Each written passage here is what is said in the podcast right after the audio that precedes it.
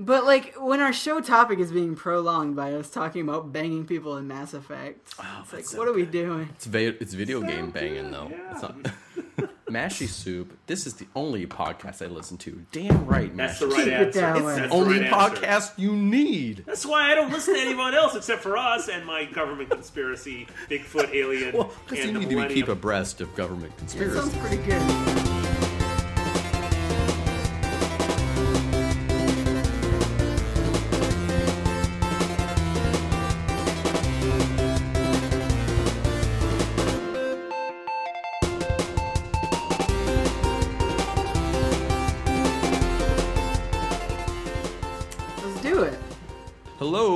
Welcome. This is the Fangamer Podcast, episode number 110, our impromptu Minecraft Game Club episode. Uh, Minecraft, this is a wonderful game, and we will talk about it at length. And we will probably talk about it again because it is so good, and because we didn't get to play multiplayer, and we, we definitely want to do that together because I think that'll just be all kinds of wacky good fun. But let me introduce myself and my co-host today. My name is Gerritt Rosa. With me, my usual astute Game Club knots, which we should try and really get people to say because I think that's a cool You want that to be the new jam? Game Club knots. Game Club Knots. That rolls right off the tongue. No, it doesn't. But Game Club knot number one, Ben Kerrigan, Hey there. drinking a delicious bourbon this evening. What I've heard, uh, and then far off from the land of PlayStation Vitas and tablets from from Sony, Matt Hawkins. Good evening. to think about that just a little. I, yeah. Good evening. So yes. we're gonna we have a live audience with us today, despite uh, only telling them about 15 minutes before, or even less, that we were going to be doing a podcast on Twitch TV slash Fangamer. Got Mashy Soup, RCM Woodward, Matt Skullrook, uh, Dar- Doctor the Punisher, Mashy Soup. I think I already said that one. Marty's here. If you'd like to join us, to cyber down again. follow us on the Twitters, twitter.com slash fangamer. We will tweet about it and you can come watch. Otherwise, you can just listen to this later on iTunes or wherever It's you gonna be like so many good jams before and after and stuff. I mean, Oh, man. I you're gonna was to listen to after anyway. I was listening to some Starship Amazing because they've been stuck in my head today for some weird reason, and it was awesome. And that's a why we were late by 15 minutes because I was like, I don't know any Starship Amazing song that's 15 minutes long. no, because Sure. it was it was several songs. I was like, oh man, this song's really good too. what am I gonna do? I'm gonna have to listen to it. Oh well, I was still getting the podcast set up while I did it. Anyway, what we usually like to do to start off the show is just talk about how our week has been, talk about any video games we've been playing, that sort of thing. Um, I think we're gonna throw the ball over to Matt 1st Matt, how has your week been? What have you been up to? Uh, my week's been uh, pretty laid back. I haven't really done much of anything other than working and resting. It's a holiday weekend this weekend. Um, it was the For first. you, you and Yeah, your for- kids. Rest of us are working. Well, you know, it, it, well the thing is, normally I don't, I don't take uh, bank holidays off, but this year, for whatever reason, or this in this instance, both uh, my clients all said, "No, you can take the day off." And I've been working so hard on so many things. I gladly took the chance to just digest, and uh, I made man. I made a cake. It's my first time ever making a cake. What? Okay, first, people never tell you the older you get, the less vacations you get that are holidays. Like, Yes. I get like three days off a year that are holidays, Yeah. and that's Yeah. really sad. So- um, and then even college, you don't really get like Spring No. break. any. Spring break. It's really sad. That's pretty much it. Also, what kind of cake did you make? Um, it, it was a. I like cake. It was Tastes um, it was uh, whatever I had. So right now I'm in this weird. I shouldn't really be talking about this. Oh boy, But, yeah, uh, these are the best stories. It's one of those things where like you just start a job, so it takes a while for the money to kick in, And then you make a cake. and then yeah, so basically like, all right, well, I can't really go out and party all night long, so I'm just gonna make food. Uh, with whatever I have lying around the apartment, and hey, see, I see. my ex girlfriend used to bake a lot of cakes. I never baked a cake, and there's still some ingredients lying around, so I'm gonna make a yellow cake with pink frosting because Oh, that Yeah, sounds word. delicious. Because For the, choc- Valentine's Day. the chocolate frosting is uh, is expired. So I made a cake. I watched. Like, can that really go bad? Really? Like, it's I don't think it can. I mean, it would have to be like I don't know, like bomb shelter old. I would think, like Yeah, when people well- had that there. Yeah, well, You didn't eat it though, did Or you? it would have to be like buttercream or whatever. uh, frosting can get bad, but the pink frosting was the pink frosting was okay until May 2012, which is this year. But I ended up using the rest of it uh, in this glorious cake that was pretty delicious. So uh, you know, I've been just literally sitting on my ass. Is this a foray into either Matt going insane from not having any money to buy food, or uh, into becoming an awesome chef and making delicious I, foods I would, all the I would. I would like to say the latter. Uh, Okay, Uh, we, I think we Matt would is like just to hear back on this next week. cake. yeah, yeah. what So are some other fun foods? So basically, I've been eating cake. I've been watching um, Steven Seagal Lawman season two is on Netflix, my favorite reality show. but mostly, I've been playing. Last I we recorded, um, the Vita had not arrived, but it did arrive the next day on Valentine's Day. That was my date, and I've been playing Vita all week long. Oh man. And um, So me and Ben are getting our Vita Vitas very soon here, and we're going to do a show about it next week. And we're going to have uh, Corey Schmitz on, who we never actually had him on the show. No, have we haven't. We've uh, he's worked with a track mode with us as well to do different cool shirts that you probably own. He gets around. The people everybody know, everybody knows Corey in the world. Uh, if you don't, you will soon. And he's going to talk about the PlayStation Vita with us. That'll be fun. But it, without talking too much about what you'll obviously talk about next week, Matt, um, just initial impression. You like having a good time with it? You think, yeah, good I think? And- every single aspect of the Vita screams Sony saying we effed up in the past and we really want we want to make it up. Every like I'm really impressed by the Vita. You know, like Including the interface? the interface is the best part. Like Okay. especially from someone who complains about interfaces, interfaces all the time. Yeah, daily. It's intuitive. That's gotta be a lot. It's intuitive. It's different.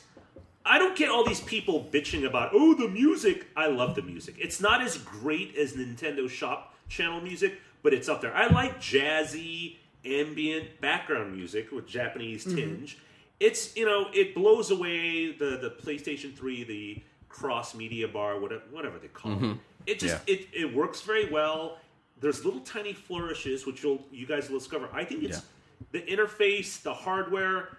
It's very well done. Battery Oh, man, life is Matt. not, the battery life is not as It's great as it could be, but you know, you know that could be I'm, fixed. get, I'm getting psyched now. Before I, I was like, oh no, this could be another dud. I hope this goes well. I mean, my my big fear is that it may still be a dud just because I don't know You need, you need the software. the software. The software thus far, I think, is pretty strong. But I, I you know, even Yeah. more than the software, just public perception and interest in. Oh, uh, right. Yeah, that's more than anything else. Like, like, you know, this is for the news, but like, you know, the DS, 3DS is doing really well, better than people Mm-hmm. expected, and hopefully the Vita will. You know, generally speaking, whenever it comes to video games, it's always two platforms, and now in people's minds, it's iOS and it's 3DS. And will Vita be able to survive? Will they make it? Yeah. That'll be interesting. Well- What are you gonna say, Ben? Uh, I have a quick, like, sort of utility question. Uh, this Yes. podcast will be uh, being released on the release date. Yes. So, like, people going out and buying it. Um, give us like three, three games that you suggest people to buy if they're thinking about picking. Oh, Very one up. good, Ben. Okay. Good idea. Um, I bet you Dungeon Hunter is not one of them. my I Just, just a it's one. hunch. Or Michael Jackson experience. which isn't that bad. It's not that bad. It's I it's heard it's, okay. it's okay. It's not on my top three or top ten, but not uh, worth four dollars or forty dollars. not forty dollars. Um, I would definitely at the top of my list would be the uh, Katamari game, Touch My Katamari. Oh, okay. Yeah, Oh man, I'm gonna add that to mine because it was not on my list at all. it's the best portable version of Katamari by far. It has. Would you say psyched. it matches up to the console ones, the good console ones? uh, Yeah. It's a few notches below, but it, it can hang. Okay. It can definitely hang. Okay. Okay. Uh, Good, the, has it got good music? Good music. the music's okay. A lot of it's Okay. remixes of older of older tunes. I like old stuff. I'm old. I will say it, it, it has the best storyline out of all of them. Yeah, Okay. I've heard. Yeah. Um, so Okay. Exciting. you've got and that. Um, uh, I've enjoyed Wipeout quite a bit, Okay. just because it offers a I like brand, Wipeout a lot too, though. it offers a brand new control scheme which has not been seen before, and it makes better sense. You know, as a controlling the game. You know, mm-hmm. independent of the fact that it's on a handheld. Like maybe I just don't know my wipeouts, but there's a brand new control method that seems more natural. It works for me where air braking with the the shoulder buttons has never felt that effective. But they mm-hmm. they change it up so it is really effective. So it actually does work. And Okay. it's hard for me to recommend it, but Escape Plan is has been really enjoyable thus far. And I think Escape Wait, what is Plan. I've never even heard. it's what this, is it's this weird um it's black and white it's like a puzzle-ish type of i mean i really feel okay so i'm not gonna escape plan i haven't played it that much enough i'll replace that with rayman origins Okay. yeah Okay. it's, it's a I hadn't even heard of Escape Plan though. Now, now, um, that game you were talking about, the the Army Corps of Hell or whatever, the zombie Just- Pikmin I- game. Army Corps of? Hell. I just saw this in the Amazon list. What Yeah, is this? it's like- it's, it's a big like- skull on it. it's pikmin but with demons it's it's Oh. it's not that great No It's- good? it's No not good? great. Okay. Pikmin with demons, not good. What? i will say though like not to the one game that everyone loves to death lumines you know what Mm-hmm. If- unless it's mondo grosso i don't care it just i'm Yeah, just the so thing for me is I'm gonna I'm gonna get that because I've never played Lumines and I think Oh, I would really like it. So You It is- would, but don't get this one. This isn't the good one. It is. what? It's, yeah, it's not the the, good first one. one's the good one. It's the Well, best okay. one. Question: Can I download the original one on the Uh, PlayStation I haven't. Store? I haven't seen it. It might. It's hard to say. Do you have a you have a PSP? So You have a PS. gosh, You have a PS2. You might have to buy it. I don't a have a PSP. You have a have a PS2. No. Do you, yeah, he has a PS2, but you know, there's no Lumines for PS2, Yeah. is there? Yeah. Whoa. Get the. I don't know. I, I heard the I heard the Vita one was pretty good. Uh, I think I'll give it a try. It's the music that makes that Yeah, game. it's the music. And if the Person music, just You had a don't like it? great like house. I don't know, like if, if it's like a record. Like people don't do music like a record anymore. You just buy the song you want. This had a really good flow. yeah, It was Okay. cool. This the first Lumines soundtrack was amazing because the Yeah. thing is, is like unless the music's really got to you, the the game can get pretty monotonous and boring. Mm-hmm. Fair enough. Okay. Yeah, so Okay. Well, You should still someone, try it, but Someone let me know if uh, I can cop that shit on the uh, PlayStation Store. But yeah. um, Um, there's a question for you uh, right now in Yeah. the chat map forum. Zafe, he wants to know how does MJ the Experience work on a portable system? It's um, it's a lot of. It's basically an iPhone game. There's prompts to touch the screen. You know, like tap the screen, swipe the screen, stuff oh, like kind of like um, uh, Leap uh, agents, Leap agents. Those It's guys. it's a little sort of like that, but it's a little different. It's okay. you know, it's like it's like that, except it has Michael Jackson music, which is really good. But in the middle of the screen, you see like a polygonal MJ dance, and they just don't have it. It like they they didn't get him right. It just looks a little wacky. It's it's like him. I'm not an MJ expert, but it's like when he was doing dance moves from the Wizard of Oz remake, uh, the the Wiz, where he just acts like really like he's a poorly controlled puppet that has that just doesn't have any finesse. That's how MJ Uh-huh. is like in the game. So, Oh. okay, that's too bad. All Um, but right. yeah, but real quick, the, the Rayman Origins is really good. I'm enjoying it. Um, the cool thing is when you're playing, you can literally pinch and zoom into the screen, which sounds sort of dumb, but it really highlights how beautiful the animation is, how good the graphics is. So it's you know, uh, you know, pretty good. yeah, it's pretty good. So yes, Okay. All right. Exciting. Vita talk. More next week with Corey Schmitz. Yes. Hopefully. Yeah. Now that I've said he's here, he'll probably end up getting sick I won't be able to be on the show. yeah, I was about to So say. I've kind but, of you know, jinxed it. Oh we'll well. Um, Ben, how you doing, buddy? How's your week been? All right, it's been an okay week, aside from how I blew my tire out yesterday and begrudgingly missed school on this fine holiday that I shouldn't have had. Dang. Dang. Oh, but no, school. Have to play them video games. shoot. no, um, I played a lot of Minecraft today. We'll get into that later. But I also got Rhythm Heaven Fever this Oh. week. Some And uh, as people playing on, at your standing desk and woo. Well, if if you've been looking on the YouTubes, I, I put a video called "How One Should Play Rhythm Heaven." I did not watch that, but I did. yeah, it's it's it's an instructional video, and I think everyone should take it. it's important its for people to yeah, try that. It's very important. By the way, it's a very good game. It's one of like the most Is it fun. as hard as the? I found the DS one very difficult. Despite it not, it was good. I just I was not good at it. Um, I think it is as hard, but for different reasons. Like I think a reason that the um the DS version might have been a little hard is because like the control scheme was a little complicated. Mm-hmm. And um, with the Wii version, like there are only two buttons you use. But I feel they sort of use that as an excuse to make the whole game a little bit more difficult as a whole. Hmm. But I I don't have a problem with it. I think it's phenomenal and I love it a lot. It's my favorite game this year so far. Oh, okay. Well, right on the good. list for I next mentioned, year. I mentioned it about last time, but I find it easier to play than the DS version just because Mm-hmm. you know when you're tapping on a DS, the, the, the, the view screen can get sort of get shaken if you're really pressing Yeah, hard. yeah, On the Wii, it's that problem goes out the window, and it, it, you, you're, For it- sure. it's like Ben says, like you're not swiping things. There's less. You're just hitting buttons or let going a button on on a, on a specific activities such like that. So, but if you don't have rhythm like I do, it's it's going to be a struggle. yeah, it's it's a it's a rough time. But they have like tutorials before every stage, and I think they're pretty helpful. It's really they make cute. sure that you know what you're doing before you. Uh, That was start one of the stage. problems I had to like. I think this is when they want me to tap. Okay, that was kind of right a little bit, not all the way right. So cool. All right. Any other games? Any other fun times? Um, Skyward Sword still that's a good game, except they uh, set me up with like two environments back to back that I'm not really thrilled about. Like um, the second dungeon is like in like the whole volcano area, like per usual, and then the third one's in a desert. And like those are really similar. I mean, Yeah, like the no. desert has like very cool elements to it, where like you sort of turn back time in specific areas to like make it a more lush environment and stuff, and interact with the past and stuff like that. And that's kind of cool. But in the end, like, I'm not really having a lot of fun with this area. Really? And I hope to see a. Not really. Like, um, one of the main puzzles in this whole area is, like, you have to run through this quicksand.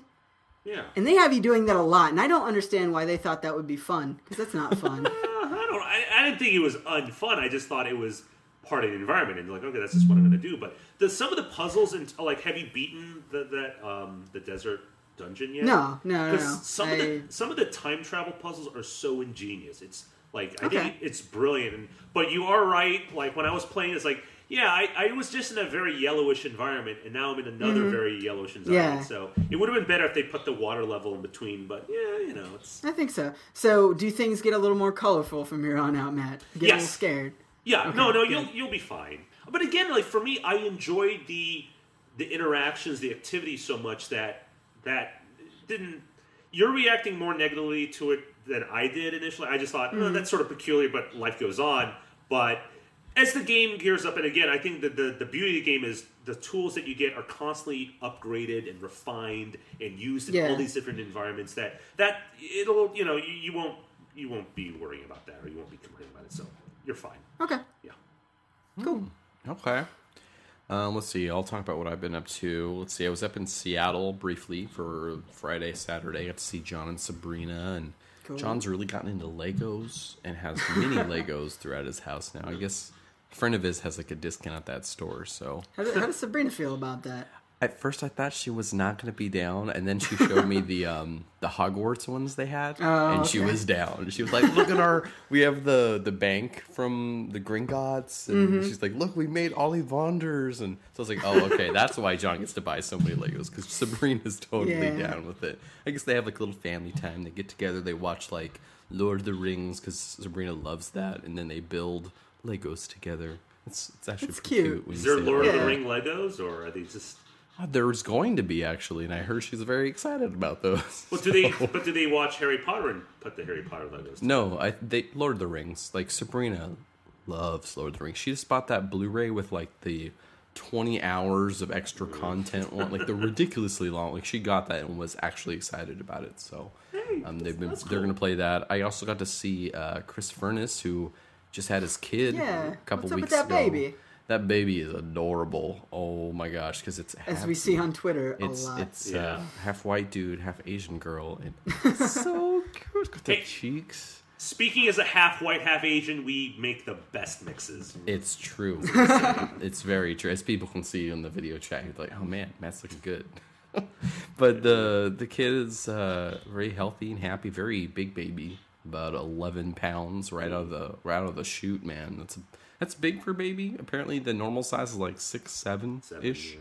So, big baby, um, but mom and dad are doing very well, and we saw them. Gosh, it was only like a week and a half after after they had the kid, and they were looking pretty well put together. They were not completely fallen apart at the seams. They were having guests over. The house was looking okay. people. Yeah, they were doing really good, and I was like, "Oh, you guys, I'm really happy that when we came to hang out with you, it wasn't like, oh god, they really want us here for like ten seconds and they want us to leave because they're just no, they had their their stuff together, which was good."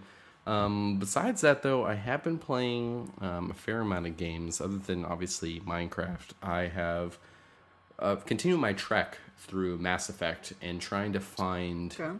some some stuff for Game Club, and I I came to somewhat of an epiphany that I might be controversial, but I think might be the, the what I'm what I'm going for at this Game Club. Bioware has a certain style of RPG they do, and I honestly think it's what I would like to introduce Ben to more than what Mass Effect 2 is. So I've been playing through Mass Effect 2. I've got about 27 hours in. It's still really good, but it is very different than that Western RPG Then style. KOTOR. Yeah. And but then KOTOR is Star Wars and Ben does not like Star Wars, so I thought, oh, if only they had made a game that wasn't Star Wars but used the same engine. Man, I wish that and then I thought, oh, they did. They did make a game like that, and it's a game that I actually like a lot, or at least remember What is this very fondly. Jade Empire, which most people knocked off saying it wasn't that good. I actually think it's pretty decent. If nothing else, it would be a great game club game because not very many people have played it. Well, it's one of Oh no, we're those, getting the grumbly old man face over in Sector Matt. uh, Oh no! What? these- What? You don't like Jade Empire? You don't like the ramp, the rampant racism throughout? Yeah, it's like these, RCM it's, Woodward's down. it's more goofy white people making the animu. Yeah. Okay, but do you disagree that it is not a good example of a Bioware RPG pre Mass Effect Two? You It's- know, like It's essentially uh, KOTOR, but with like a Asian mysticism. In Japan. that- yeah, Or yeah, China. China, racist. Sorry. Um, but yeah, like I think that would be a good one because I mean we can comment on well now they took it away from KOTOR and tried to do it in a different universe and what that was about. and- Wait, so it was released outside of Xbox One? no, just just Xbox One. Oh, okay. okay. I don't know how I'm gonna play that game then. Yeah. Man, why don't you have at least a 360? Then we could just get you the game. You could play it on that. Everyone is a I'm sorry. 360 at this If that was the if that was the case, I could have played Mass Effect. That is true. I guess that's true, isn't it? I didn't think of that. I didn't really think of that. Uh, ah, man, Can't you buy an Xbox One at a garage sale for like six bucks? Yeah. I, I don't want one. Do you have someone you can space. borrow an original Xbox from, and I will I will get you that game. You could turn it into a media center, put like a whole bunch of like emulators and Super Nintendo. And Oh wait, See, But I have a Super that's the Nintendo and an Punisher NES. says it's on Steam. oh, it is. Okay. Well, there Is you it go. work on the Mac on Steam? Probably Yeah. not. I mean, that's probably I- asking a lot. I'm just but- saying. What are you saying, saying. Ben? What are you saying, Ben? What are you I'm just saying? saying what's wrong with Mass Effect. you, you are like trying You tell me how Mass Effect is so going. hard. Have you a installed Windows Okay, no. on your Mac? I'm just saying, like, B it, it is it gonna to me- run? No, it would run. Are you, are you sure? Pretty sure. I like your optimism, But, but like, I, I think if we're gonna play a game that like isn't Mass Effect, like I, that's the thing. It's like I, I wasn't against KOTOR. I was Mm-hmm. against not Mass Effect. Okay. This this is this is the breakdown. If you can freaking get it to work, we will play it. Sure. Like, hands okay, down. but I'm just saying, like, if I can't, then can I play KOTOR on my Mac? Yes. Okay, then Oh. we can do that. Oh, okay. I don't even like Star Jade Wars Empire anymore. I want to play this KOTOR game. So uh, Okay. Uh, okay, well, that's settled then. There we go. We're going to take a short break and put in a segment here. It'll be exciting. Stay tuned.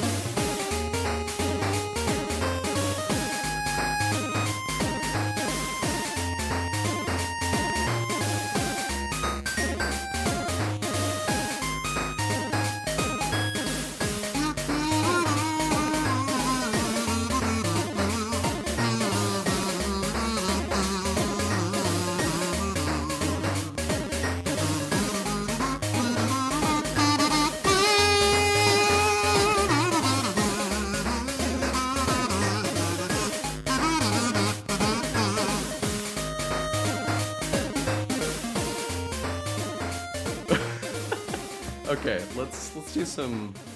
Okay, we'll Oh, call this we'll call this Fangamer News and feedback mailbag. Fangamer News, just just in. I don't have any. Uh, Rest in peace, Office Cam. no, they're moving Yeah. offices. That is Well, no, no, no. That is actual news. They're not doing Office Cam anymore. Ever again? Really? Uh, they said uh, next week is going to be the final Office Cam, and uh, the reason for that being is that like they feel like it's very unfocused, and uh, they want to deliver sort of a, a weekly-ish product that is actually more indicative of I don't know what Fangamer can do versus them just flopping down on a couch and Just hanging out. Break time. Yeah. See, like I like that. A lot of people like that, but like the listener or the viewership was sort of dwindling on it as well, and I don't know. They felt like it sort of became homogenized. Kind of. They've, I. I think it's where they've grown. If you think about it, like when they first started doing it, like they were a different company. Like now, Yeah. it's there's more people. Um, answering questions only works for so long. Finding, I Mm-hmm. mean, as we know, making content for a show every week is uh, is difficult. But that that said, I wouldn't be surprised if they you still see them doing goofy stuff because they are moving to a new office very soon, Oh, yeah. and you'll Yeah, like, do some they- videos. They've even said like they want to dedicate like a wall in one of the rooms to like making a green screen. So there's gonna be fun stuff happening. Yeah, so even though Office Cam is going away, I wouldn't worry that you will not get content. Like the daily fan gamer stuff is still coming. With more people down there, they're able to produce more consistent things. So that'll be fun. Um, what else should we talk about? PAX is coming up pretty soon. Uh, Matt will be there. Ben will definitely be there as well. So stop by the booth. I I heard rumors that we're gonna try and get a bigger booth than we have usually gotten. So more room to party. So not the Ten by the, whatever. the island or whatever. Um, I don't know. I, I haven't been keeping up with it too much, but last I heard, hmm, maybe we should just get the bigger space, and then we could do all this cool stuff that we always. Well, whatever whatever keeps us near Mega 64. Yeah, I think the big space would actually mean that would Oh, not yeah. happen. I've but heard, we would have I've room to do plans, the and uh, they're going to be big. They're going to be big. do the uh, the artist jam that we always talk about doing, where we get all the Yeah, artists that to we hang never do. out. Well, because we usually don't have space for them. Yeah, Having yeah. the bigger booth would make that happen. So it, it's in the it's in the rumor mode right now because really we've kind of it's a late late time to make that decision. Kinda. Gonna kind of get the bigger booth, but hopefully. Um, Safe says it will go from PAX East to Fangamer East, maybe. Oh man, off topic here. You know the Rooster Teeth guys? Uh huh. They have their own convention in Really? Austin. They do Really? every year. Yeah, like they have enough people to support their own convention. That's crazy. Yeah, like I was looking at their website the other day because they have a lot of content. Holy crap, have Yeah, they they grown since the days of just red versus blue? They have tons of stuff. Yeah. Um, I was watching their show called Immersion, where they take some video game concept like two guys versus 500 zombies, and then Uh-huh. do like a MythBusters of it and see Yeah. could Yeah. that work. Is that the one that pretty Mega 64 was on once? I'm sure they were probably on one of them. They weren't on this Yeah. particular episode. It's pretty good. Um, yeah. It was really They interesting. They had like have from those. five thousand rounds of Nerf guns, and they had a bunch of like people pretend to be zombies, and they're like they're killing them, and they do the math like, okay, so you guys lasted about you know half an hour, and you guys killed about five hundred zombies apiece, and they did the ratios and everything. It Did was, you, it was um, pretty good. Did you see the one where they tried to emulate side scrolling uh, by putting a special headgear and having their vision be completely 2D? Only- It's, it's really it's really hard to describe, but it was it was actually pretty brilliant. It's it's very No. difficult. Sounds awesome. I also Yeah. saw the one where they tried to um, emulate uh, Soul Calibur. So they got some women who Oh, were yeah. of uh, similar proportions, and then tried to make them fight each other. That that was also off. entertaining. Anyway, they they have enough people for their own convention. It's like wow, they're getting pretty big. So that was cool. Um, okay, let's let's play what voicemail Voicemails. review. Uh, let's do voicemail. Hey, Fangamer Podcast. This is Dave. I was wondering if Matt could help me out with remembering a Sega Genesis game. I seem to recall that it had 16-bit graphics and used a D-pad. Thanks. Whack whack whack whack whack. Yeah, it's called Super Metroid. It was really good. I like that Oh, yeah, Matt it's gets the for the one troll voicemail. Uh, no, but I do like the Matt. Please name my Sega Genesis game. I, yeah, I thought this Yeah, was going to be that's the a good start service. of. A, I thought this was going to be a, a new segment Yeah, for the show. come on. Someone Okay. else. Someone else. Okay, please. We have another him up on it. voicemail from, I believe, Face on Chaos. Hey there, hanging our podcast crew. Phase on Chaos here, just with a couple of quick things this week. Uh, first thing, Ben, in the last podcast when you, you were talking about, I think it was Skyrim, you made a comment about how you like your games to end. And yet, one of your favorite games is Animal Crossing. Hold up. Hold me back. Is that a bit hypocritical? You I got think ya. so. I mean, don't get me wrong, I love Animal Crossing, but uh, I think that's a comment that was worth pointing out. Uh, the other thing is, Matt, you seem to really like Persona 4, obviously, and so I'm assuming you've at least watched some of the anime. So I'm wondering if you would recommend it to someone who hasn't played the game. I don't have a PS2, and I don't really plan on getting a Vita anytime soon. So, but it is something that I'm interested in. So I'm wondering if the anime would be a good way for me to experience it at least a little bit. Anyways, that's all for me this week. So as always, thanks for taking my voicemail and keep up the great work with the podcast. Oh man, great And controversy now, stirring. now we're never gonna play a Face on Chaos voicemail again. No, no, no. Oh, I'll Actually, play all of I, I I feel like this voicemail was spurred on by a. Uh, I was going on Twitter Uh oh. eventually about Skyrim, and I actually did bring up maybe it was either on Twitter or Tumblr, and um, I I made the realization it's like wow, Animal Crossing doesn't end, but I really like that game, and So- like I, How does that work for you? Why is Animal Crossing okay, but something like Skyrim? yeah, I, I think what I determined was that um, Animal Crossing is a very character driven game, and Skyrim seems to not be so. I I feel like we actually talked about this on the podcast. kind of did But now no, that I um, think about it. Yeah, like I, I enjoy Animal Crossing because I really like interacting with the characters and I like the atmosphere of of it all. It's meant But I mean, Skyrim is just yeah, it's it's meant not to end. But Skyrim sort of leads you along with a bunch of like innate side quests and Yeah, a bunch of stuff to prolong a- the length of a game because there is an ending. Yeah. But for Animal Crossing, there isn't. And the point is just to go in and relax and to do whatever. Mm-hmm. Skyrim, that's not the point of that game, but it seems to be the point of that game. Yeah. No, I can see that. If anything, I kind of like the Skyrims better than the the Animal Crossing, just Sure. because it has an end. But if I want to spend a bunch of time, I can. But Mm-hmm. if I don't want to, like I did, I spent probably forty hours in that game, and then I finished it, and it was good. I was like, okay, I don't need to go back there like everybody else who seems to live there instead of World of Warcraft. I guess I don't know. Um, all right, and then let's go to Matt's uh, question about Persona 4 or Persona anime.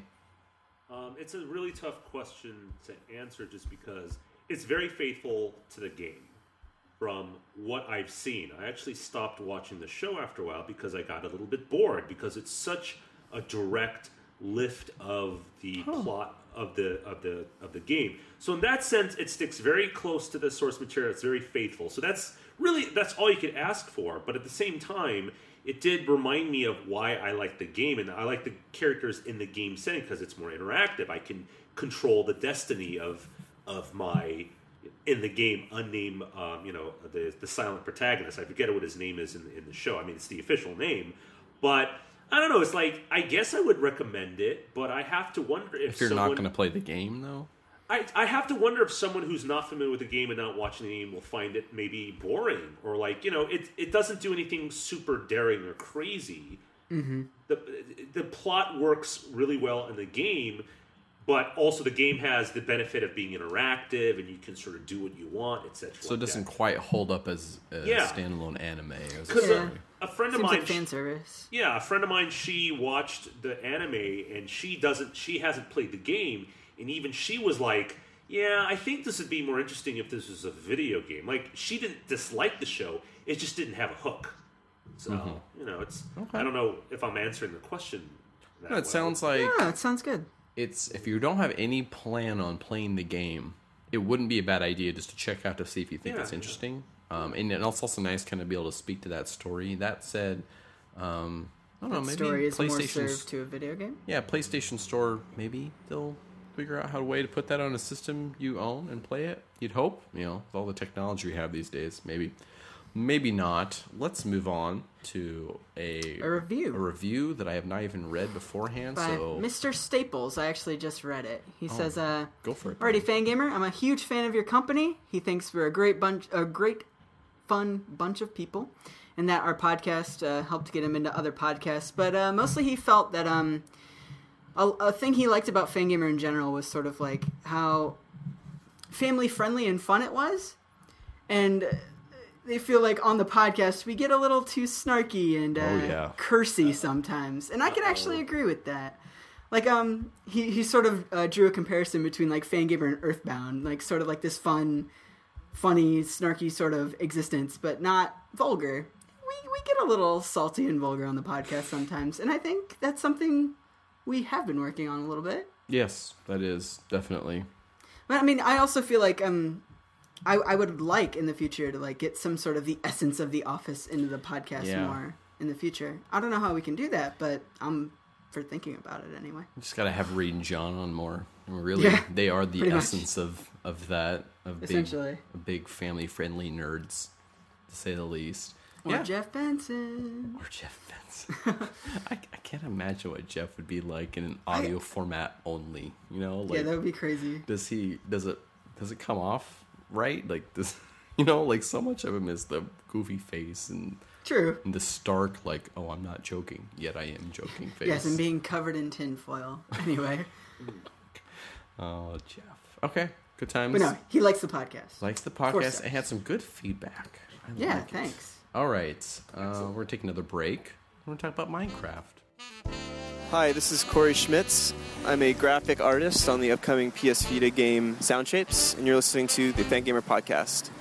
Go to CoreySchmitz.com if you want to see more of my work. Okay, let's talk about Minecraft. I think. Sure. Minecraft by Mojang Specifications, which. What are they that- specifying? Yeah, that's what I always wonder. Like, is that they chose that, or is that what companies there are? Like, we have corporation or LLC. maybe. There's the specifications. Anyway, Minecraft uh, is a wonderful game. It is a is a building and exploration game, as the Minecraft documentary would say. The, the I think his name's Jens. Probably with more words. That one guy, he's like, Minecraft is a building exploration game. He says it very solemnly. I'm like, oh, yeah, that's right. That's what the game is. Um, it's been out for officially Jeez. not even a year, actually, right? But people have been playing this game But people have been playing it for a long time, and that's maybe that's a good place to start with Minecraft. That's interesting because I think Sure. most people have played it. If you have not, well, I don't know. Maybe we'll give you enough background on on what it is as we talk about it. But it's really interesting because it's an indie game made that essentially by one guy who let people play it while it was in alpha and beta throughout that whole process. And that is just through word of mouth is how it grew to be uh, so well known because it's this build your own kind of world game. And he took some feedback from his his uh, community and, and used that as he went along. But um, it's an indie game that has been just dramatically successful. Like they've been able to start their own company because of this game, and it's just really interesting that. Well, I mean, it's almost the nature of the game. Like whoever was first to make a game like this was going to be successful. I don't know. Maybe that's not a fair thing to say. Whoever was first to make this game was not successful, and Minecraft sort of bit off their idea a Oh right, bit. the whole Says that conspiracy or whatever. that there was someone else who That made a similar. What was it? A cave game or It's a game called Infiniminer. And I, I just looked that up today, and it looks like garbage. But like, I think when Minecraft first started, it was a more similar experience to that. But I think Mojang has made a much more presentable game. Yeah, than which that makes old sense. I mean- did. Yeah, and I only know about this because uh, I saw an interview with the uh, the Fortress Craft people. If you've heard of that abomination of a game, which is essentially like Is that the Xbox an one? actual RPG, but it looks just like Minecraft. And like they were getting all mad. It's like, look, if Fortress Craft is a ripoff of Minecraft, then Minecraft, Minecraft's a ripoff too. It's pretty much pointing fingers. Yeah, that when, guy. No, it's garbage. Okay. Anyway, So it's a very interesting, I don't know, love story of indie game development that they've been so successful and they've been able to start their own company, have a Minecraft convention in Las Vegas to launch the game, a really awesome community of people behind it, their own documentary that Two Player Productions is doing. Um, it's a really interesting story.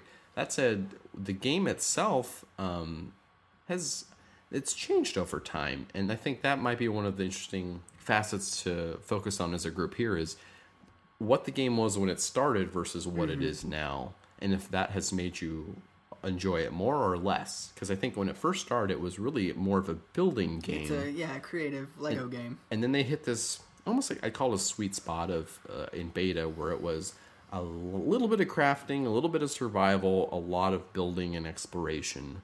And today it's a lot more of an actual game where there's an end. They they put in an end, and Mm-hmm. Yeah, you can but there's achieve there's also still the option to play it purely as a creative as a building game, right? Yeah. And we talked about briefly on I think it was the last podcast about games you wish you could love but can't, and having this sort of show up on both of your lists. So Yeah. let's we'll start there. How has been has playing this game this week been for you guys? Ben, you mentioned that you had had been playing a bit today. How's it gone? Great, actually. Um, the additions they've made, at least since release and before, since the last time I played, which was months and months and months, uh, definitely I'm in favor of, and I think makes this a much more enjoyable game, more catered to the people who sort of want to play this game for like a self-woven narrative experience versus a creative building experience. So, like, what are some of the things you noticed more prevalently that you enjoyed this time playing?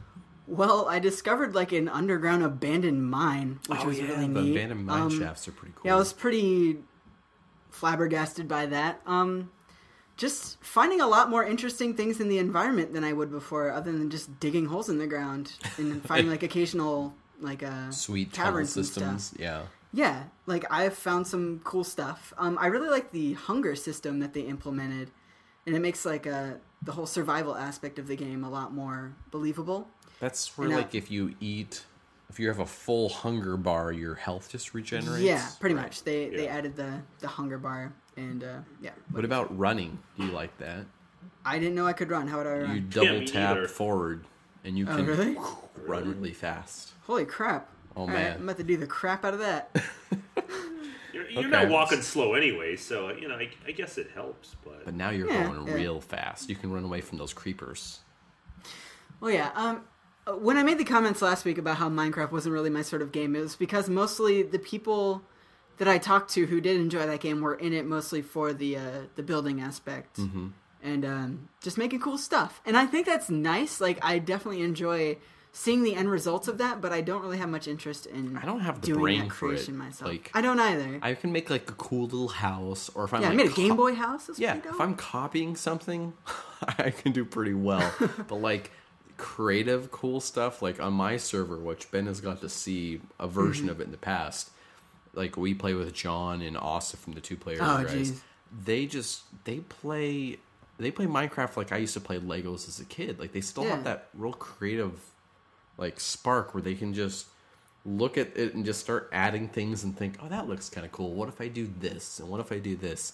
I just don't have the. uh I don't know. I don't have that kind of creativity. Yeah, I, I, think. feel like the game when I played it last wasn't very suited to even doing that very well because like in order to make those really cool elaborate things, like you had to do a lot of resource collecting. right or and like the, the game was very cheating, like conflicted with that, yeah. If you're online, but Yeah. you often don't even have that option if you're playing single player. Like it, it seemed very unfocused on like what it would want you to do.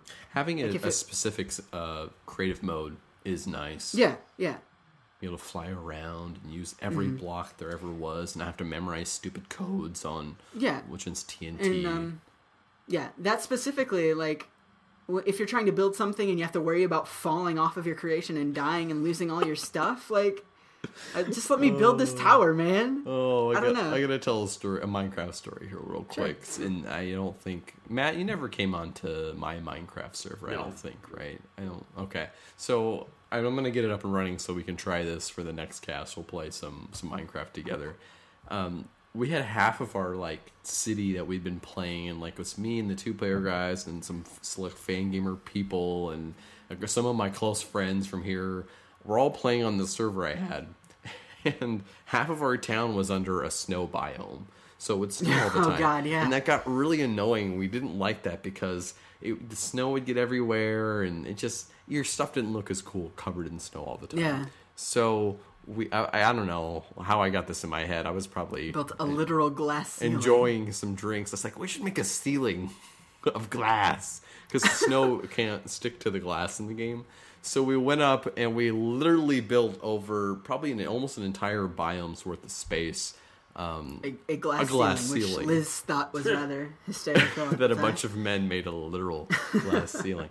But the funny thing was, so we'd go up there and like me and Ben and Nima would be up there like putting down glass blocks, and I'd be giving them glass to put down, and like somebody would get like I don't know uppity or something. I just remember once like John like goes. Oh just god, hits yeah, he Ben. killed me. What a dick! He hits Ben. It's like as a joke, but that part of the glass ceiling had not been finished, and the Ben just goes flying off backwards, and then he lands right in the middle of his Game Boy house, dies, and his stuff just explodes all over his house, everywhere. And uh, and then I we- tried to get him back, and it didn't work. And then he got me again. Yeah, John's kind of a, a troll in in Minecraft, but A little bit. Building a glass ceiling that was that was some good that was like the, that's my creative thing we should build something to block the sun take that snow And see- and light And see, like thinking about this, like it makes me question like whether or not I really don't like that sort of building thing. But uh, like I really enjoyed doing that with you guys. that was just fun because it was everyone together joking Yeah. around about that but, Sure. like, it wasn't the most creative thing sure. Well, I mean, just like that building aspect isn't why I enjoy the game. yeah like, me neither I I don't come to Minecraft to do that sort of thing. I go to Minecraft to sort of play out like survival and Yeah. sort of weave my own story and make shit up. So, so Matt, um, you were also one of the people who was sort of on the fence about Minecraft. How has the, your experiences been lately? Now that it's been updated a few times, probably since the last time you played. Yeah, I mean, what? Uh, it's funny because right before recording, I was talking with uh, my partner Adam in Attract Mode. I was telling him like, "Hey, so there's this Fangamer uh, game club, and we're playing Minecraft." And I think a part of it was because you know Ben also wasn't so hot for the game, but I wasn't hot for the game, and I basically reiterated what you said about how you know what this sounds really egotistical, but after a long day of slaving away, using your brain, you just want to play a game Yeah. and just want to zone out. And I have to say, so to, to reel it back a bit, my only real previous experience with Minecraft was, and I think I've mentioned before in the past, uh, my buddy Dave, he runs this uh, website called Canvas. It's sort of like 4chan, but it's like more wholesome and it's got a lot more money behind it. But they're really heavy duty into playing Minecraft. Um, all the Anamanaguchi guys, they play on that same server and they make cool stuff, etc. So they gave me the login info, and I didn't know what I was doing. Like I just didn't know what I was doing. And there's all these random people like Pete Berkman and Luke and all those guys. They weren't playing at the time. It was a bunch of random people from this Canvas community. It's like, hey, so what? What? What do I do? It's like, hey, noob. Like no one, no one's helping me out. I was completely lost. So You had the basic crappy started in a, a brand new game that's online without knowing how to play it experience, which So- I know I've Yeah. had. So my buddy Dave says, "Listen, this is this is not uncommon to play. You have to really play with someone alongside to show you the ropes, but that never happened hmm. because of scheduling. So with this game club, so I played it. I, I basically started three different games. So Okay. when I when I played it the first time, I played it in the regular default mode, which is what survival mode or something like that. And Right. I, Yeah. I had no idea what I was doing, and I got killed my first night by a creeper. Oh, yeah, ah. it's a rough sort of the night. beauty- That's the beauty of it, though. That first day, Yeah. so, So- tense. But the thing is, though, it was like I've played games where you are sort of left out and you don't know what's going on and you got to figure things out. But hmm. Minecraft is so there's so little handling. I had no no idea what I was doing. So, anyways, so I restarted the mode and I tried to tried the creative mode where you can have all the resources at your disposal, and mm-hmm. there was no creepers, there was no fear of death. But I found that a little bit boring because that's really intended for people to create stuff. And much like you, Gerritt, and much as my original like my point is, I just don't have the mental fortitude. Now the thing is, I do believe I have the mental fortitude, but I'm not allowing myself to get sucked in. But at the same time, I think it's more enjoyable in a group context. Like, wow, am I going to really create Optimus Prime and no one else is going to enjoy it? No, I want to do it in a group setting. So uh, once I started working on Optimus's head, I was like, okay, you know what? I'm going to go back to survival, and I'm going to try to use the, the experience that I've learned. And guess what? Apparently, there wasn't that much of experience because I got killed in the first night again. So what I had to do is I had to go online and I had to go on YouTube and find tutorials. And, Oh, But the thing is, like, I felt frustrated because, like, wow, Did you- I Yeah. it's like did you watch the uh, Paul Soares like Yeah, I how to watched his. survive your first?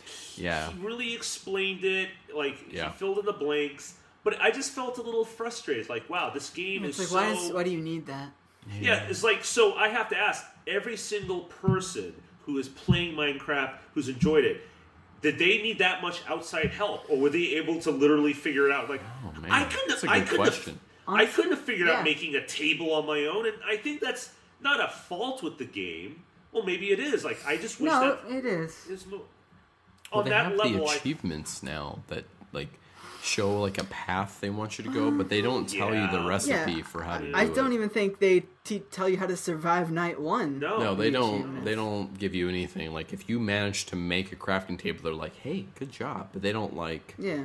Goal one, make a crafting Yeah, table. I- goal I- two, make a hole to di- like make a tomb to dig Well, like, yourself into and hide It'll overnight. it'll it'll give you hints on what to do, but like it won't tell you flat out. It's like make a shelter because when the sun goes down, you're going to die. like I figured that out, but it was like, okay, how am I? Am I blocking? I'm, I'm going away at this piece of rock, and I'm not getting what I want. Like, how do I make a torch? How do I make an Yeah. axe? How do I make a pick? There's And a it's- lot of basics like, that are good to have, but I don't. I think some people are attracted to that piece of it, but I don't know. I don't know. I actually don't know of many people who came to the game purely of their own accord without any tutorials and actually just played it. Like I think the first time I played it was when we started doing the stuff with the two player guys. I think I went and watched that tutorial you talked about, Matt, and I was like, oh, okay. Then I tried it, and it's like, and then I got sucked in for like a weekend where it's like, oh man, I've got to dig in here and find some more iron so I can make a sweet armor set, and then I can survive at night, and then I'll go wherever I want. It'd be great. Uh, but it was still like I needed outside outside tools. Ben, do you remember like the first time you played? yeah, I definitely do remember uh, resorting to YouTube to figure out like how to do basic stuff, like make certain tools or make uh, like chests and uh, like the oven and stuff like that. Yeah. I don't know, that definitely is a fault of the game, but um, at the same time, I feel like this game, Minecraft, at least in the survival mode, it it delivers an experience that no other game currently can in terms of allowing you this very freeform, self-woven experience, as I've uh, mentioned a bunch. It's very emotional. But I still, I yeah, and I think it's like the first thing to really be able to capture something like that. And like that's that's why I wish I had uh, Anthony Birch on tonight because like he has a great story about how like uh, one night he was out uh, trying to find some stuff and like eventually he just started getting run down by enemies and uh, he got ran to like the top of this mountain and he was getting surrounded. He was going to die. Like his last sword broke and like right in the nick of time the sun rose.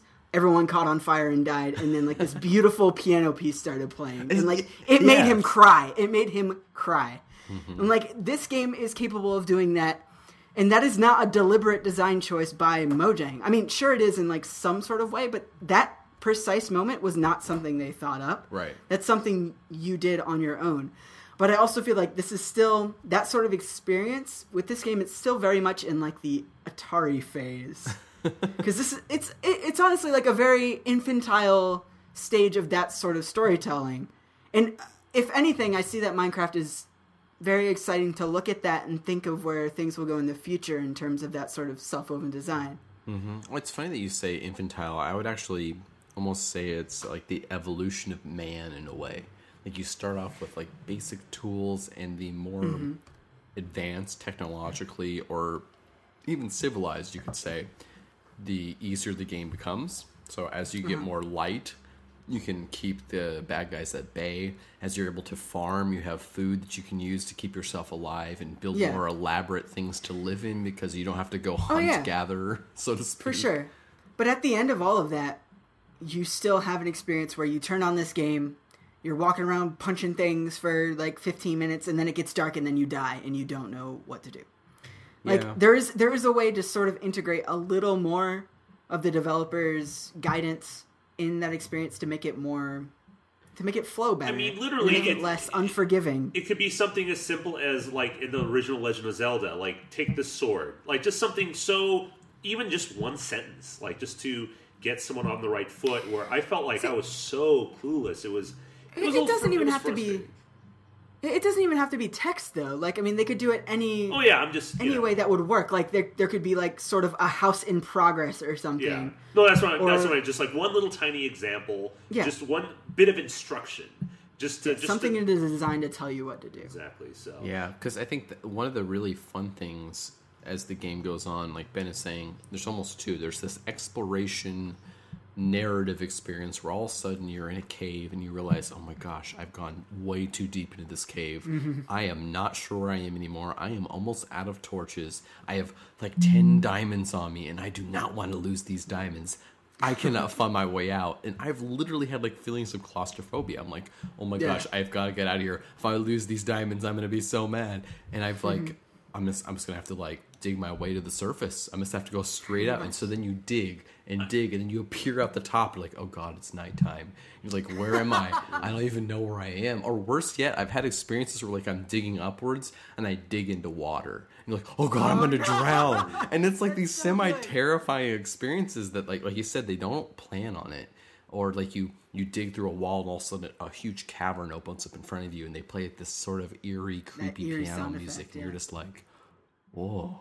What? And you kind of explore and you there's bad guys and you find your first dungeon and it's there's those those things and then there's like the the meta game that Gerritt has made for himself I need to get a farm going, and I need to make a cool barn, and I think I'll make a statue of of myself over there, just you know, being cool. the, the, the, the thing is like you know i don't dislike the game. Like it really i understand why people like it. I've always been fascinated with the whole fan gamer culture the, the fan base.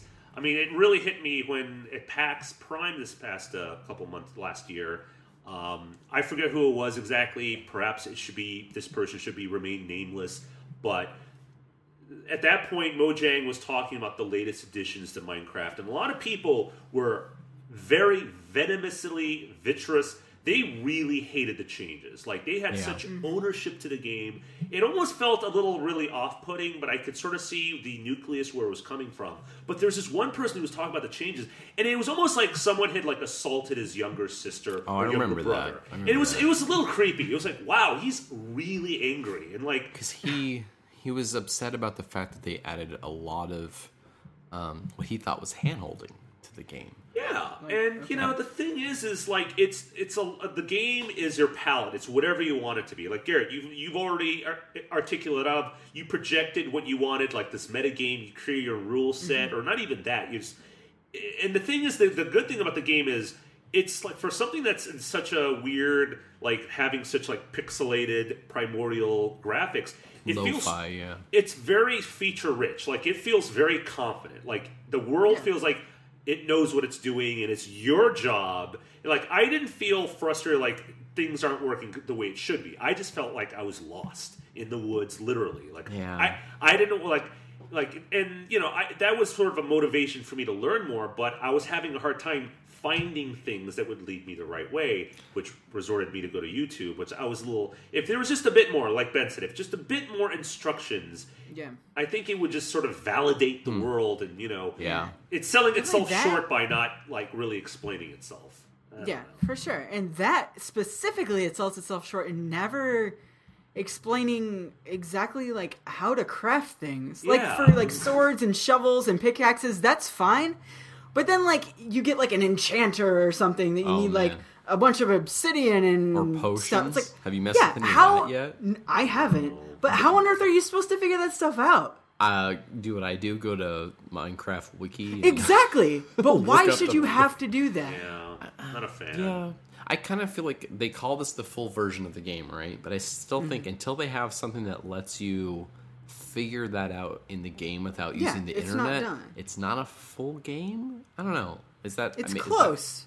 but I don't know if that's even fair because they're such a unique game, right? Like they're built upon the fact that everyone who's played it has already played it. You know, like pretty much, yeah. that the people who play Minecraft were the people who played it in beta and alpha, and they already know all these things, so they don't need to be told.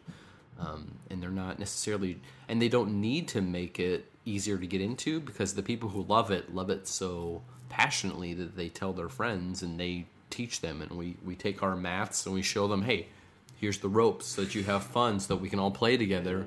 And then I was going to ask Matt earlier is once you saw the tutorial, I feel like, or this happened to me, and I was wondering if it happened to you. You you can see the path to the oh no, that's why this game is fun, and that is mm-hmm. really addictive. And oh crap, I would play this a lot. See, that's the thing. That's the thing. It didn't happen for me. I see Okay. why other people get into it, but for me, it's like that's just not my type of game.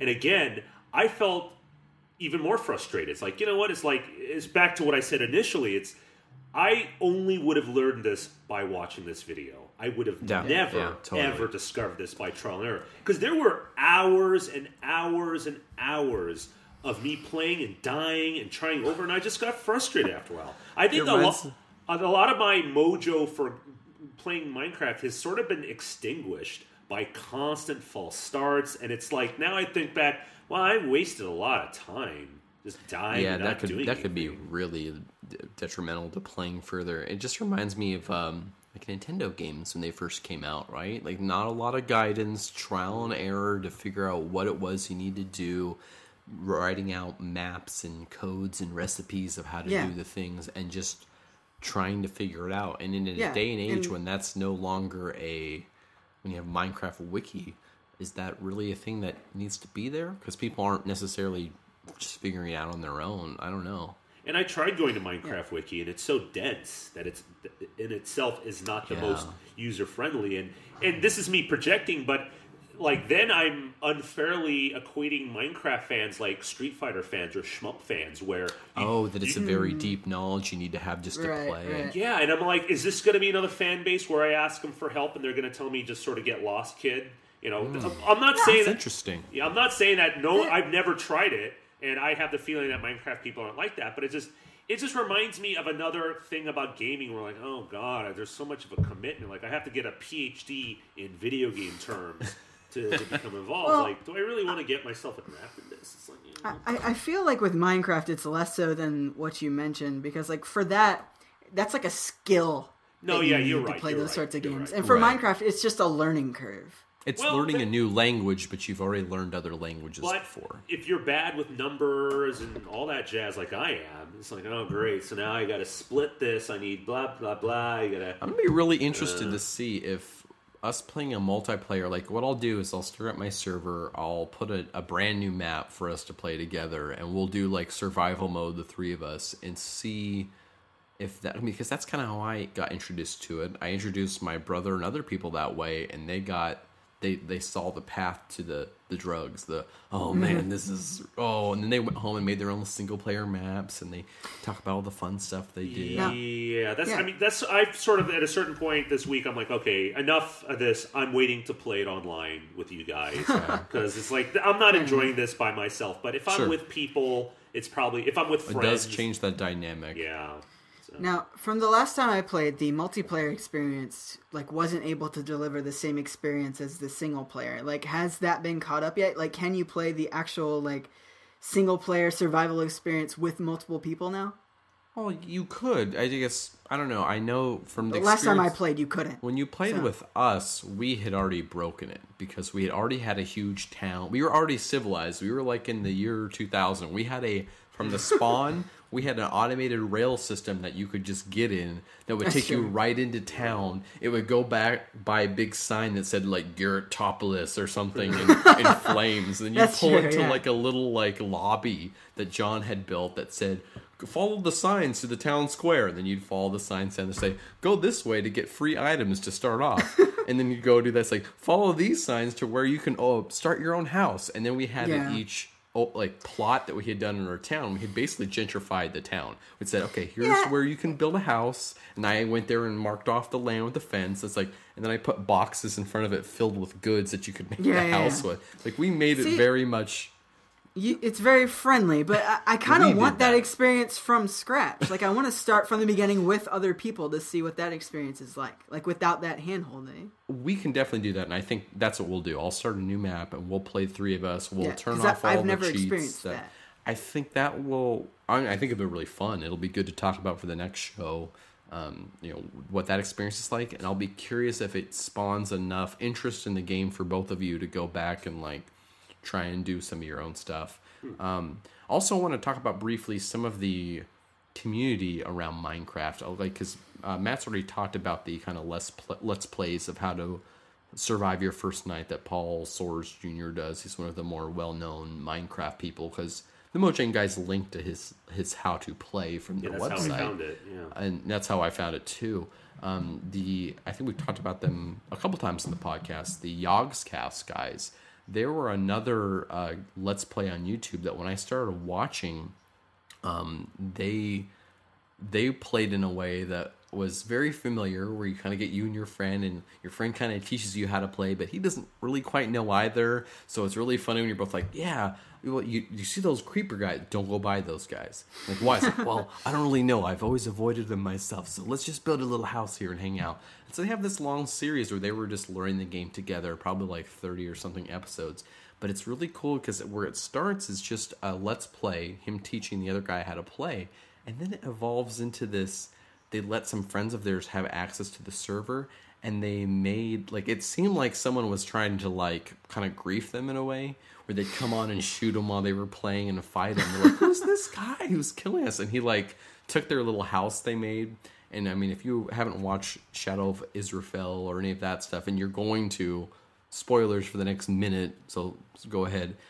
So this guy comes onto their server and while they're gone he goes to the little house they've made which is basically just a cave because it's just the first time they played they barely know what they're doing and there's like a little bridge by part of their cave that kind of goes over out and he went in and made a, you can make a wood panel that looks just like a wood block but when you walk over it it pushes down and can oh, activate yeah. something Yeah. and he made it go down to a bunch of dynamite Oh, so, God. like, so they start up the game like, okay, we're gonna do our. We've been playing now for about four days, and I'm gonna show him today how to do like some. I forget what it was. So he's like, he walks out, and all he hears is boom. Like, what? What happened? And he's like, someone, someone put a trap door, and you can see like this huge chasm, and he's dead, and all this stuff is just blown up, and it evolves into this series where um, they find a town that someone's made on their server, and they have this these people who are playing like a role play for them, where they're pretending to be this these people in this town, and it's like a Dungeons and Dragons where they have to like save the people in the town. So it goes from first like this, someone's griefing us, us to this. Oh, we we plan to do this. We told some friends to make a game for us within the game, but then they told them, "Don't tell us, just." In, just introduce it while we play right now. It's a really interesting like way to do like a let's play to almost a series, and um, I highly recommend watching. I mean, it's like the first twenty episodes or something, but they're like ten or fifteen minutes a piece. Really entertaining, um, and it's got them a lot of their popularity today. I mean, they're one of the more popular YouTube's channels, and that's all they do now. They do Yogscast stuff. So And now Notch hates them. Yeah, that's a really weird like. I mean, can you there, talk about but- like what happened? I I I'm confused. Like, Oh man, see if I remember. Like, so there was the Minecon thing, right? Yeah. Where, so I don't know. It sounds like just mostly a misunderstanding. Like the seems Yogscast like guys it. sent out all their crew, and they went and did a panel. But their panel wasn't like the typical Q and A, ask us questions. They just went and made their own panel to entertain people, which was showing cool videos of other people in the community, some of their cool videos, talking about the people on their crew.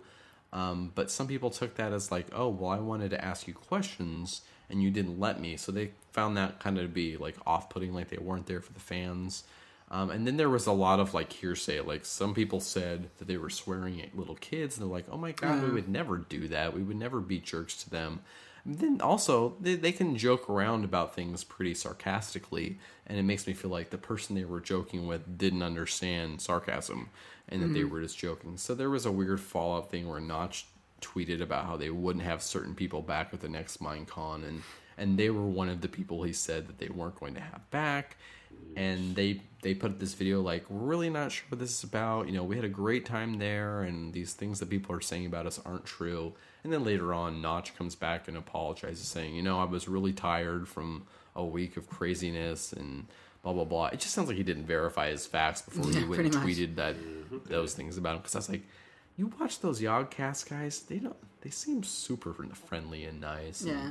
um, now, yeah, um, it was a weird. I, I Situation. guess as one last note, like, I, I don't know if you guys personally know anything about this, but a lot of people on the internet, at least, seem to really hate Notch as a human being. Yeah, why is that? I thought people. I, lot of people honestly really don't like know. him. Um, I have Like, a theory. I, I've seen a lot of people. Okay. I have a theory that kind of goes back to I think when we talked about this many times ago. Um, that it has to do with like a sense of entitlement because Mm-hmm. the game was in an alpha and beta and you you paid for that. That people had this sense of well, I paid you for this game and now I own it, but you're not Right, done with it. So they have this sense of ownership that you need to put in this. So a lot of people be like, Notch, when are you gonna fix blah blah blah bug? And when are you gonna do this? So I think it's partially that and also that what he had done was super fun. Like the multiplayer was like, oh my gosh, this is gonna be so cool. But he introduced it, you know, not fully featured. It was in beta or alpha. So people were trying to do it and it was it was painfully buggy at some points, Well, and that made that- people upset. That, that seems a lot different than what I see, though. Like um, when I talked earlier about like that Fortress Craft interview that I looked at, there was a comment that was like, "I really, really hate Notch as a human being, but What? I can see where he's coming." It's like, what did he do? Is that So the if one? you is that know the, what he did, internet, leave us a voicemail at uh, 503-446-CAT. Is that us why people hate Notch. Is that the game where the the musician, this DJ, he went on some he did an interview about how much, you know, Minecraft sucks and how they deserve all the money they're getting. It's like those people are completely they're insane. They're they're not in touch with reality and stuff like that. But I, I don't know if that's the game or not. but, uh, the, um, but it's just you know I think a lot of it is just jealousy. I mean I know a lot. yeah. Of, I know a lot of people who are in the industry of making games and they're like befuddled and frustrated and just legitimately pissed off at Minecraft. It's like you know what, dudes. Sorry, it's you know it's a great success story. I think it's a you know he seems like a nice guy. I just people are just like. Also, when people are really nice, people take that as an offense. Well, you know Yeah, what it is? yeah. Yeah. It's accessibility to the source.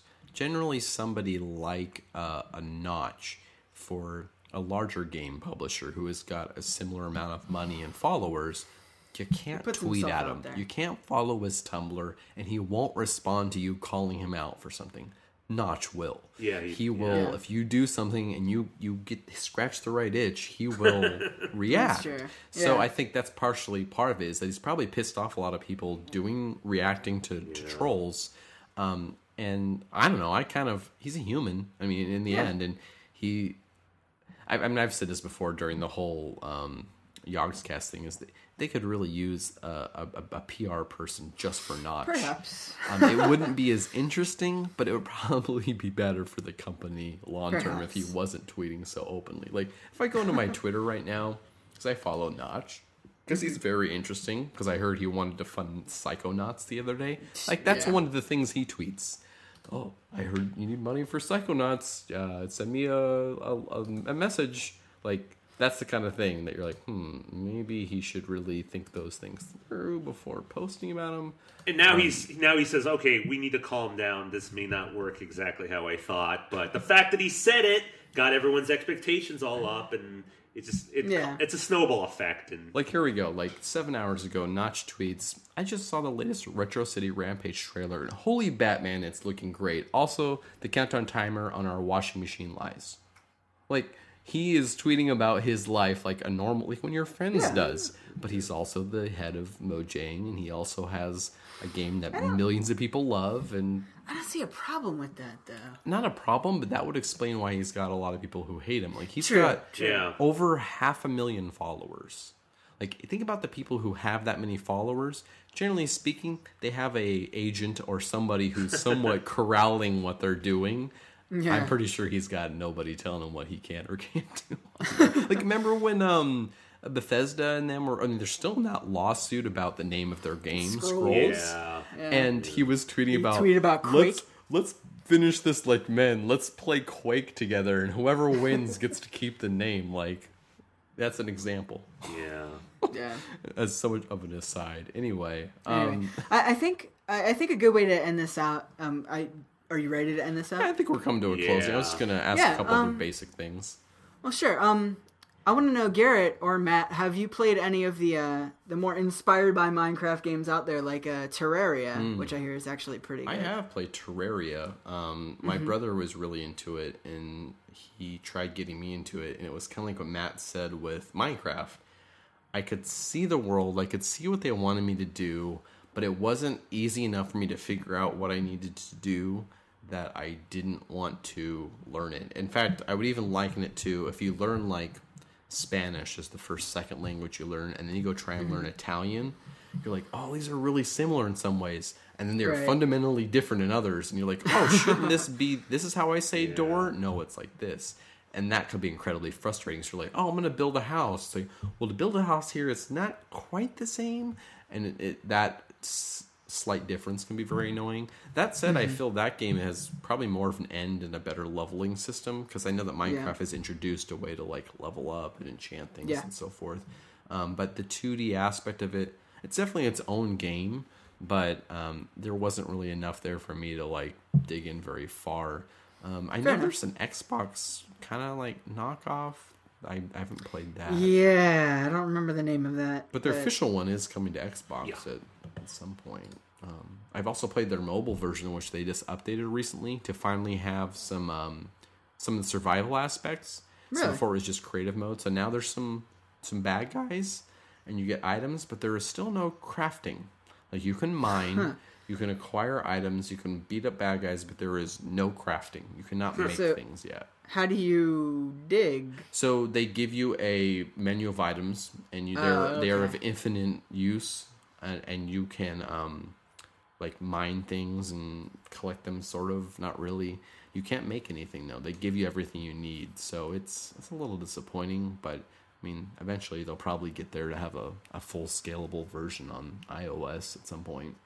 So Eh, I don't know if I want to play that game that way, but um, the it's actually quite playable. Like the controls are, are pretty decent. It's do you want to spend that much time on that kind of device? I would well, say. true, and it's that mixed with like I already have a hard enough time trying not to fall off ledges, and I don't think the um, do that with just touch screen. the iOS controls would uh, do could, me that could be that an regard. issue. I could see that being a problem. Um, yeah. So I was gonna ask, did you guys, in your experiences, did you have any interesting things happening to you this week? Like, did you build anything cool, or are you like? Because I almost, like I said, liken it to the evolution of man. Like, are you in the Stone Age right now? Are you still living in a cave, or did you get Mm-hmm. to like a wood house or a brick house or anything like that? Yeah, I am literally living in a cavern right now. I set up a house inside of this. No, no, no, no. It was a cavern I stumbled cavern. upon. The one with that uh, mine shaft, that abandoned mine shaft. Uh-huh. Also with the giant ravine with uh, like an obsidian lake, like surrounded by lava. Cool. Yeah, oh yeah. This is like the most exciting thing I've ever discovered in Minecraft. I also found like this weird purple-eyed floating octopus monster that I It was really terrifying. In like the I- it was pitch dark. No, it was pitch dark. I was uh, going through this huge cavern that I discovered, Mm-hmm. And um, in the distance, I hear like really weird noises, and I see like purple glowing things Oh, coming towards me. Enderman. Is that what that is? Yeah, they're terrifying, and they, See, and I didn't. I didn't. I didn't actually get to experience it because what had happened, like I just saw like those eyes and Oh, like the glowiness like coming towards me, and then it jumped at me. Yeah, yeah, it But it was on. behind It was you. on the other side. No, it didn't even do that. It like sort of went towards me, like on the other side of this ravine area. Mm-hmm. And just as it came into the light for me to see that it had like tentacles and a bunch of scary shit, it fell down and died. so like I didn't get to experience it that much, but I'm now oh. terrified of this oh, whole area. Oh, Yeah, that's the Enderman. I don't think when we had played last that was in the game yet. Or if it was, our town was too well defended with light and walls for for them to get in. So Yeah. and you know But they I- steal things, right? Really? They um they go up to like a block of something you've made and just take it. Take that What? single block and then teleport away. What a bunch of jerks. Yeah, yeah, they're kind of jerks. So Matt, and did you get to any phase of like building a little hovel or crafting a little suit of leather armor or anything like that? No, well, basically, my third time playing, which was my second time doing survival mode, um, initially what I did is I made a little hole in the side of a mountain and I holed myself in, And you know, at this point, I learned how to make you know uh, tools and torches, and I just sort of stay. I, I followed verbatim the video, The, the tutorial. the tutorial, which is very it's a very good video. Like you know, it, it lays everything out brilliantly. So I got bored after a while, so I decided to explore the world.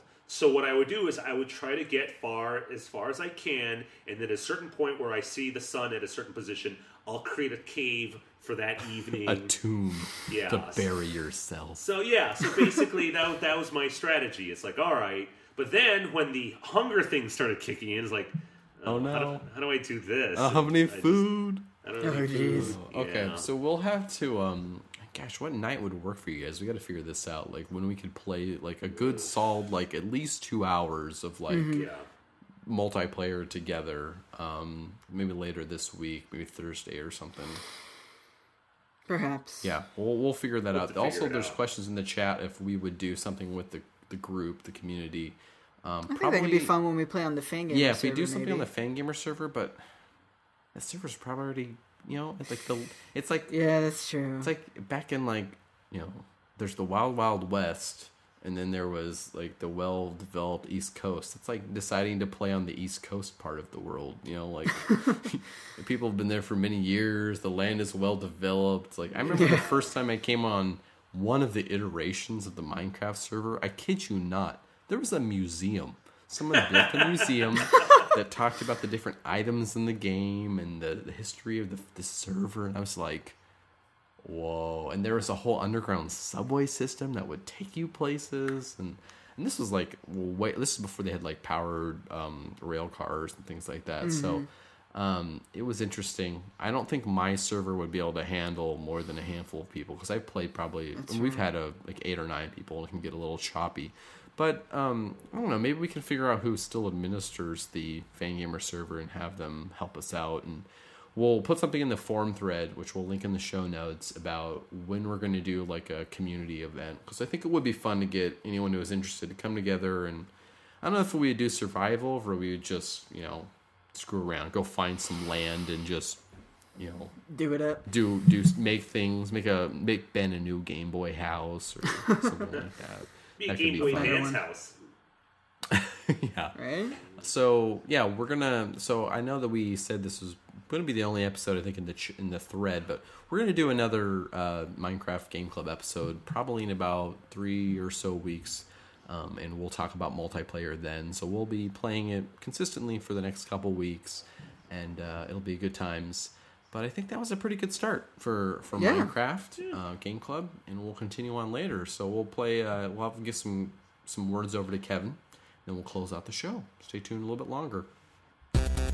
I'm Kevin Williams, the godfather of the podcast, the main mastercraft enchantment on this side of the Enderland, and this is my final word. So here's my deal with Minecraft. Last year, when the 1.0 update came out, I said to myself, I'm gonna take a real honest to goodness try at playing this game well. I went on the wiki, looked up all kinds of mining techniques and building ideas, craft recipes for things I hadn't considered before, like trapdoors leading out of your home base into emergency escape tunnels. Got into a bit of a spot of bother when I accidentally built an exit from the nether in a totally unexplored part of my world, then lost my bearings when I had to escape through a leak in the cave ceiling, which turned out to actually be the floor of the ocean. But I managed to cobble up the parts for a compass and map, and I found my way home again. And I gave myself a project. I decided I would build a replica of a building we've got here in Ottawa called the Queen's Lantern. It's a glass museum tower which reaches into the sky, expressing our contempt for both the sun and Mother Nature. Alright, maybe that's not exactly what the original architects had in mind, but I'm allowed to hijack the context when I'm building a virtual version of my own. So I crafted a bunch of shovels, dug up roughly half of a desert biome, smelted about a dozen glass block stacks, and, um, I forget what happened next. I think I finally got Skyward Sword or something. Anyway, my amazing tower never got built. Until now! Yes, folks, I am all too happy to rise to the challenge of the Fangamer podcast. When we clubbed on Yoshi's Island, I put in my earplugs and slogged through it. Whenever we do Halloween shows, don't I come up with something scary for you? So I says to myself, I says, Kevin, the time has come the time to tear off the surly bonds of Earth and reach for the clouds. And I loaded up Minecraft, and I downloaded the new patch that I didn't know they'd released, and I respawned in my world, which is mine, and I looked up, and there's this big hole in the roof of my Stone Fortress outpost. And I go, oh yeah, that's right. The last time I played this game, I was still putting the finishing touches on that. So I finished it off. I finished the roof of my stronghold, cleaned up the leftover snow from the ground by my enchantment table, and went to the box to collect my glass. Threw it on the crafting table, turned it into panes. If you're keeping track, panes are more economical than regular blocks because 6 blocks will turn into 16 panes. Then I got to work building up the tower. And let me say this about that. When you get to what you've decided will be the corner of a glass pane building, you may think, hey, why don't I make the corners bend inwards? It'll use the same amount of material, but it'll look prettier. Do not do this. It seems like a great idea at the time, when you're on the ground, but it becomes remarkably aggravating when you're about 20 blocks up in the sky and you have to sneak around the zigzag every time you come to it as you circle around the perimeter, building it up one floor at a time. Well, in the end, I only fell off three times, died twice, but I was right outside my spawn point, so it wasn't that annoying. Still, by the time I finished, I was done. Done, done. No more. I shut off the game last weekend and didn't give it another moment's thought. Well, okay, actually, that's not true. I did a little calculation in the margins of my notes when I was in college. I just wanted to figure out, you know, if I was going to put some uh, staircases inside my transparent monument, how many would I have to build just to get to the top?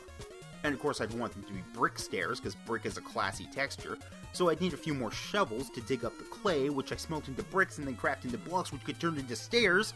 And then I'll come back in June and go, oh yeah, that's right. The last time I played this game, I left a half dozen stacks of bricks in this chest, and I was to build a big fancy ascension piece there. And I'm to have to deal with that before I can get on with whatever else I thought I was going to do today, and so there goes the rest of my afternoon. Well, at least I've got Netflix. Let's put on a cowboy western in the background and get this thing done. For Fangamer, I'm Kevin Williams. All right, let's close out the show. Things to say. If you'd like to leave us a voicemail, uh, you have questions, comments, or concerns about, you know, about how much we do or don't love Persona or Animal Crossing or how we contradict ourselves from time to time, you can leave us a Hey, voicemail. I explained it. And by the way, Gerritt, uh, just to clarify, you forgot that Persona 4 is coming out for Vita. I think For. Vita. Wait, really? yeah. Yeah. Cool. You didn't know that? All right. It's not a launch Anyway. title, but it is it is coming out. It'll have mopeds. That's all you need to know. Um, so if you want to leave us a voicemail, 503-446-CAST, like podcast, C-A-S-T. You can also attach a MP3 file to a email and send that to us at podcast at fangamer.com or just send us a normal email. We like those too. Reviews on iTunes are also appreciated. Lets people know what the quality of the show they can expect. Uh, feedback is also good, yay or nay. Um, we generally have forum threads up for what we're talking about each week over at the Fangamer forums, which you can check out in our show notes. Which I will say, I forgot people. Some people don't. They're like, "What are these show notes you always talk about?" If you go to fangamer.com, every week we put up a blog post that has the information about this show. And if you click the Show Me More button thing at the bottom, it'll show things like what's the music that Ben used that episode, and what was those news stories they talked about, or other fun things like that. And you can find that data there and use it for what you would like. Um, I think that's about it. So next week's show, we're gonna talk about the PlayStation Vita. We're trying to have Corey on to talk about it with us. Uh, so if he's not here, I apologize because I totally jinxed it without confirming 100% that he'd be available, but I think he will, hopefully. Um, but signing off for this week, thank you for listening. Adios. See ya. Good night.